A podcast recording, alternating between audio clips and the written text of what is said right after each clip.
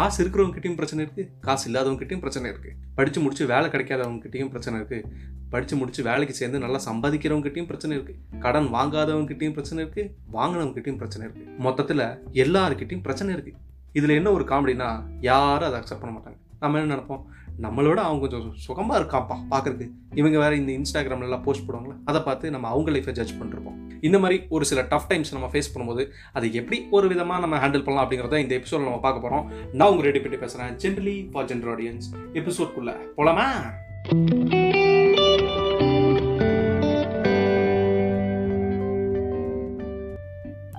நம்மளோட ஒரு பழைய ஃப்ரெண்டு எவனோ ஒருத்தர் இருக்கான்னு வைங்க நம்ம அவனை மீட் பண்ணிப்போம். அவன் முதல்ல ஒரு ரெண்டு மூணு வருஷம் முன்னாடி மீட் பண்ணும்போது அவனுக்கு வேலை இல்லாமல் இருந்திருக்கும். ஏதோ ஒரு கஷ்டத்தில் இருந்திருப்பான்.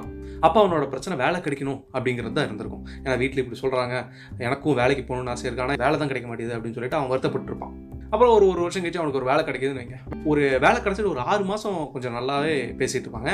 நல்லா இருக்கேன் சூப்பராக இருக்கேன்னு சொல்லுவாங்க. ஆனால் ஒரு ஆறு மாதத்துக்கு அப்புறம் அதே சேலரி தான் வருது. என்ன சேலரி இன்க்ரீஸ் ஆக மாட்டேது அப்படின்னு சொல்ல ஆரம்பிச்சிடும் இவன் தான் அன்னைக்கு வந்து காசே இல்லை வேலையே இல்லைன்னு வருத்தப்பட்டிருந்தான். ஆனால் இப்போ சம்பளம் கம்மியாக இருக்குன்னு வருத்தப்படுறானே அப்படின்னு நம்ம யோசிப்போம். வருத்தப்பட்டதுக்கப்புறம் அவன் வேறு ஏதாவது கம்பெனி ட்ரை பண்ணி மறுபடியும் அவனுக்கு வேறு ஏதாவது ஹைக் வந்து அவன் ஒரு முப்பதாயிரரூவா நாற்பதாயிரரூவா அதுக்கப்புறம் அப்படியே படிப்படியாக மேலே போக மேலே போக ஒரு லட்சம் வந்தாலுமே அவன்கிட்ட மச்சான் எப்படிடா இருக்கேன்னு கேட்டால் ஏதோ போகுதுடா எல்லாம் ஒரே சேலரி தான் வந்துட்டு இருக்கு என்னடா இதை விட ஹைக்கும் கிடைக்க மாட்டேது மாதம் ஒரு லட்சம் மேலேயே உனக்கு இன்கம் தேவைப்படுதுங்கிற மாதிரி நமக்கு ஃபீல் ஆகும். அவன் என்ன பண்ணியிருப்பான்? நமக்கு ஒரு லட்சம் ஆயிடுச்சு. அடுத்த டார்கெட் ஒரு ஒன்றரை லட்சம். ஸோ அதுக்கு தகுந்த மாதிரி நம்ம லோன்ஸு நம்மளோட expenses lifestyle standard of life எல்லாத்தையும் நம்ம வந்து மாற்றிக்கலாம் எவ்வளோ நாள் தான் ஒரே மாதிரியே நம்ம இருக்கிறதுன்னு சொல்லிட்டு அவன் அவனோட ஆங்கிள் இருந்து யோசிப்பான். அவனோட ஆங்கிள் இருந்து யோசிச்சு பார்த்தா எல்லாமே நியாயம் தான். நம்மளோட ஆங்கிள் இருந்து யோசிச்சு பார்த்தா ஏன் இவ்வளோ அதிகமாக பண்ணுறாங்கிற மாதிரி தோணும். பட் நமக்கே தெரியாமல் ஃப்யூச்சரில் நம்மளே இப்போ இருக்கிற அமௌண்ட்டோட அதிகமாக எக்ஸ்பெக்ட் பண்ணி மேலே போய் அதை என்ஜாய் பண்ணும்போது தான் அவனோட ஃபீலிங்ஸ் என்னன்னு நமக்கு புரியும்.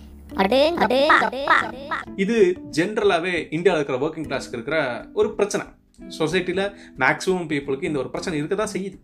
இதெல்லாம் அப்படியே போயிட்டு இருக்குன்னு வச்சுக்கலாம் ஒரு ட்ராக்ல அது போக உங்களுக்கு வந்து ரொம்பவுமே டஃப்பான டைம்ஸ்லாம் இருக்கும் லைஃப்பில் நான் பெருசாக லைஃப் எக்ஸ்பீரியன்ஸ் எல்லாம் சொல்ல வரல.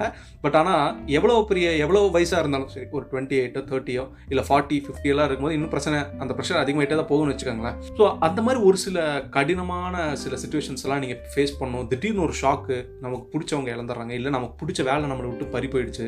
ஏதோ ஒரு சுச்சுவேஷனில் நமக்கு நமக்கு நடக்காதுன்னு கண்டிப்பாக நினச்சிட்டு இருந்த ஒரு விஷயம் நமக்கு நடக்கும்போது அந்த மாதிரி ஒரு டஃப்பான டைம்ஸில் ஏதோ ஒரு வழியை தேடி போவோம். எப்படியாவது இதுலேருந்து வெளியில் வரணும் அப்படின்ட்டு. நம்ம டிஸ்பிரேட் ஆக ஆக அந்த அந்த இஷ்யூலேயே நம்ம வந்து மூழ்கி ரொம்ப இன்டெப்த்தாக போய் அந்த அந்த சுச்சுவேஷன்லேருந்து நம்மளால் வெளியே வர முடியாது. அது ஒரு ட்ராமா மாதிரி நம்ம மைண்ட் ஆக்குபை பண்ணிடும் ஒழுக்கமாக ஒரு விஷயத்தில் கான்சென்ட்ரேட் பண்ண முடியாது. ஏன்டா லைஃப் நமக்கு மட்டும் இப்படி ஹார்டாக இருக்குன்னு யோசிக்க தோணும். நம்ம பிரச்சனை வந்து யாருக்குமே வந்திருக்காது. இவங்ககிட்ட எப்படி நம்ம பேசி இவங்க என்ன நமக்கு அட்வைஸ் பண்ணுவாங்க அப்படின்னு தோணும். அப்படியே அட்வைஸ் பண்ணுறவனும் அவனோட இடத்துல இருந்து அட்வைஸ் பண்ணுவானே தவிர சிம்பத்திக்கு காமிக்க மாட்டாங்க. சிம்பத்தி மட்டும் காமிப்பாங்க. ஸோ இதுக்கெல்லாம் ஒரிஜினலாக ஒரு தீர்வு என்ன?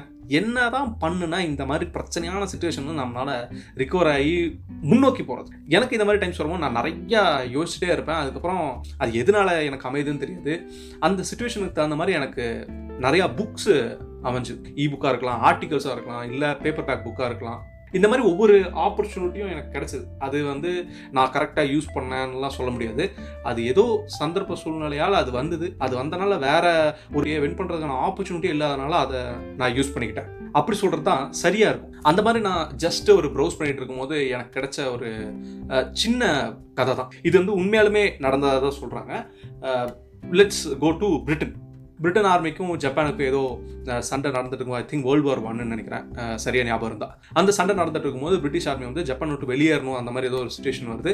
அப்போது பிரிட்டிஷ் ஆர்மி எல்லாம் போயிட்டு இருக்காங்க அந்த பார்டர் நோக்கி போயிட்டு இருக்கும்போது ஒரு ஆளை இது சர்வேலன்ஸ் பார்க்க விட்றாங்க என்ன நடக்குதுன்னு போய் பாரு நம்மளால் எப்படி வெளியே போக முடியும் அந்த வழியை எப்படி கண்டுபிடிக்கணும் அப்படின்னு சொல்லிட்டு போய் பாருன்னு ஒரு ஆர்மி ஆளை அனுப்பி விடுறாங்க. அவன் போயிட்டு வரும்போது என்ன சொல்கிறான் இந்த மாதிரி அங்கே நிறையா ஜப்பனீஸ் ட்ரூப்ஸ் இருக்காங்க. நம்ம போனோம்னா சத்தியமாக செத்தான் அவன் வந்து காத்துக்கிட்டு இருக்கானுங்க அப்படின்ட்டு நம்ம போகிறதுக்கு போறதுக்கு வழியே கிடையாதுன்னு சொல்கிறேன் ஸோ அதுக்கப்புறம் என்ன ஆகுதுன்னா அந்த டீமோட மேஜர் இல்லை கேப்டன் என்ன சொல்கிறாங்கன்னா சரி இப்போ என்ன பண்ணலாம் அப்படின்னு டீம்மேட்ஸ் கேட்கும்போது எல்லாம் உட்காருங்க நம்ம டீ குடிப்போம் அப்படிங்கிறாங்க. யார்? அந்த கேப்டன் ஸோ டீம்மேட்ஸ் எல்லாம் என்ன லூசா நீ? என்ன அங்கே எல்லாம் நின்றுருக்காங்க நம்ம போனால் செத்துருவோம் அப்படிங்கிறான். நீ என்ன உட்காந்து டீ குடிக்க சொல்கிற அப்படின்னு. பட் ஆனால் நார்மலாக இந்த ஆர்டர் போட்டாங்க ஃபாலோ பண்ணிடுவாங்களே ஓகேன்னு சொல்லி ஃபாலோ பண்ணி அவங்க உட்காந்து சில் பண்ணி டீ எல்லாம் குடிச்சிட்டு பொறுமையாக உட்காந்து அதுக்கப்புறம் கொஞ்ச நேரம் கழிச்சு அந்த ஆர்மி மேனை போய் மறுபடியும் போய் சர்வேலன்ஸ் பார்க்க சொல்கிறாங்க போயிட்டு வரும்போது அவன் சொல்கிறான் அங்கே சின்ன சின்னதாக ஒரு இடம் நமக்கு தெரியுது. அது அது வழியாக நம்ம தப்பிச்சு போக முடியும்னு நான் நினைக்கிறேன். ஏன்னா நான் கொஞ்சம் கேப் இருக்குது நம்ம தப்பிச்சு போகிற அளவுக்கு கேப் அங்கே இருக்குது அப்படின்னு சொன்னோன்னே எல்லாருக்கும் ஒரு ஹோப் அவங்களுக்கு எல்லாருக்கும் ஷாக்கு அந்த வழியாக தப்பிச்சு போயிடுறாங்க. இதில் இதில் இதில் அந்த கேப்டனோட பாயிண்ட் ஆஃப் வியூலேருந்து என்ன சொல்கிறாங்க அப்படின்னா ஒரு சில விஷயங்கள் வந்து நம்மளால் மாற்ற முடியாது. நம்ம எவ்வளோ தான் நம்ம அதை ஸ்ட்ரெஸ் பண்ணாலும் நம்மளால் அந்த சுச்சுவேஷன்லேருந்து ஃபோர்ஸ் பண்ணி வெளியில் போக முடியாது. அதுக்குன்ட்டு ஒரு கொஞ்சம் டைம் கொடுக்கணும். டைமே கொடுக்காம நாங்கள் உடனே உடனே எல்லாம் மாறணும் அப்படிங்கும்போது அது கண்டிப்பாக நடக்காது இல்லை. நம்மள தான் ஸ்ட்ரெஸ்ஃபுல் ஆகிட்டே இருக்கணும். இப்போ ஏதாவது ஒரு சாப்பாடு வைக்கிறோம் அப்படின்னா அந்த சாப்பாடு வேவறதுக்கு டைம் வேணும். குக்கரில் போட்டு விசில் வர்றதுக்கு முன்னாடி இப்போ உடனே ஆயிரணும். சொடக்க போகிற நொடியில் ஆயிரணும் அப்படின்னா அது எப்படி ஆகும்? டைம் எடுக்கும். சாப்பாடு சாப்பிட்ற மாதிரி வேணும்னா டைம் எடுக்கத்தான் செய்யும். So back to that story it's all about patience அப்படிங்கிறார்.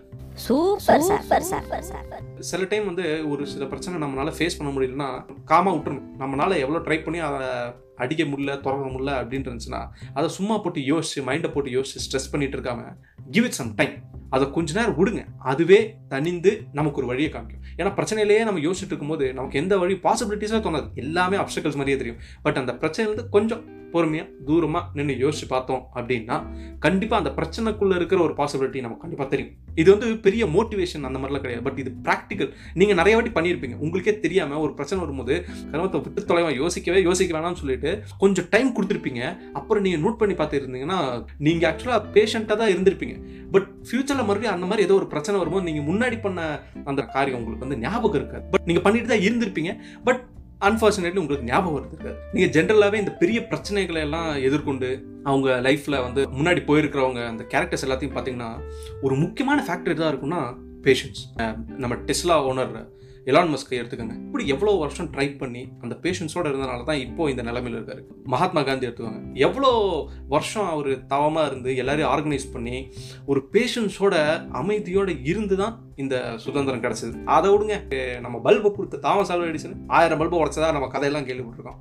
ஒரு மனுஷன் ஆயிரம் தடவை ஒரு தப்பை பண்ணி பண்ணி அந்த தப்புலேருந்து நான் கற்றுக்கிறேன்னு சொல்லும்போது அவனுக்கு எந்த அளவுக்கு ஒரு பேஷன்ஸ் இருந்திருக்கும். ஃபேமஸான செலிபிரிட்டிஸ் எடுத்துக்கோங்க விஜய் சூர்யா அஜித் விக்ரம் ரஜினி கமல் எல்லாரோட லைஃப்லையும் பேசிக்காக நீங்கள் பார்த்தீங்கன்னா அவங்க பொறுமையாக இருந்திருப்பாங்க. சரி நம்ம பொறுமையாக இருப்போம். இது எப்படியோ சரியாகும். அந்த டைமில் அடிச்சு தூக்கிடலாம் ஸோ இவங்க மறைமுகமாக சொல்கிறதும் இந்த பேஷன்ஸ் தான். இதை நம்ம ஃபாலோ பண்ணணும்னு அவங்க நினைக்கிறதும் பேஷன்ஸ் தான்.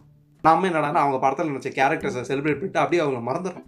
அவங்க ரியல் லைஃப்பில் என்ன பண்ணாங்கிறதே மறந்துடும் இந்த மாதிரி அவங்க ஆடியோ லான்ச்லலாம் ஸ்பீச் கொடுக்கும்போது பட விஷயமா நிறைய சொல்லுவாங்க. அதை ஒமிட் பண்ணிட்டு அவங்க ரியல் லைஃப்பில் என்னத்த பண்ணாங்க அப்படின்னு சொல்லி நம்ம தேடி பார்த்தோம்னா கண்டிப்பாக நமக்கு நமக்கு தேவையான ஒரு விஷயம். எப்பயாவது நமக்கு ஒரு பிரச்சனை வரும்ல அந்த பிரச்சனை ஹேண்டில் பண்ணுறதுக்கான விஷயம் அப்போவே அவங்க சொல்லியிருப்பாங்க. நம்மளும் கவனிச்சுப்போம். ஜஸ்ட் நம்ம இம்ப்ளிமெண்ட் மட்டும் பண்ணால் போதும். சூப்பர் சூப்பர் சூப்பர் சூப்பர் இது டப்புன்னு எனக்கு ஒரு மைண்டில் தோணுச்சு. ஸோ கண்டிப்பாக கன்வே பண்ணியே ஆகணும் அப்படின்னு தோணுனால இந்த எபிசோட் நான் ரெக்கார்ட் பண்ணேன். மீட் இந்த நெக்ஸ்ட் எபிசோட் அன்டில் தென் நான் உங்கள் ரெடி பண்ணி பேசுகிறேன் ஜென்ரலி ஃபார் ஜென்ரல் ஆடியன்ஸ் நீங்கள் ஹாப்பியாக இருங்க. உங்களை சுற்றி இருக்கிறவங்க முடிஞ்சா ஹாப்பியாக வச்சுக்கோங்க. அப்படி முடியலையா? தயவு செஞ்சு உங்களுக்கு தொந்தரவு பண்ணாதீங்க. பாய்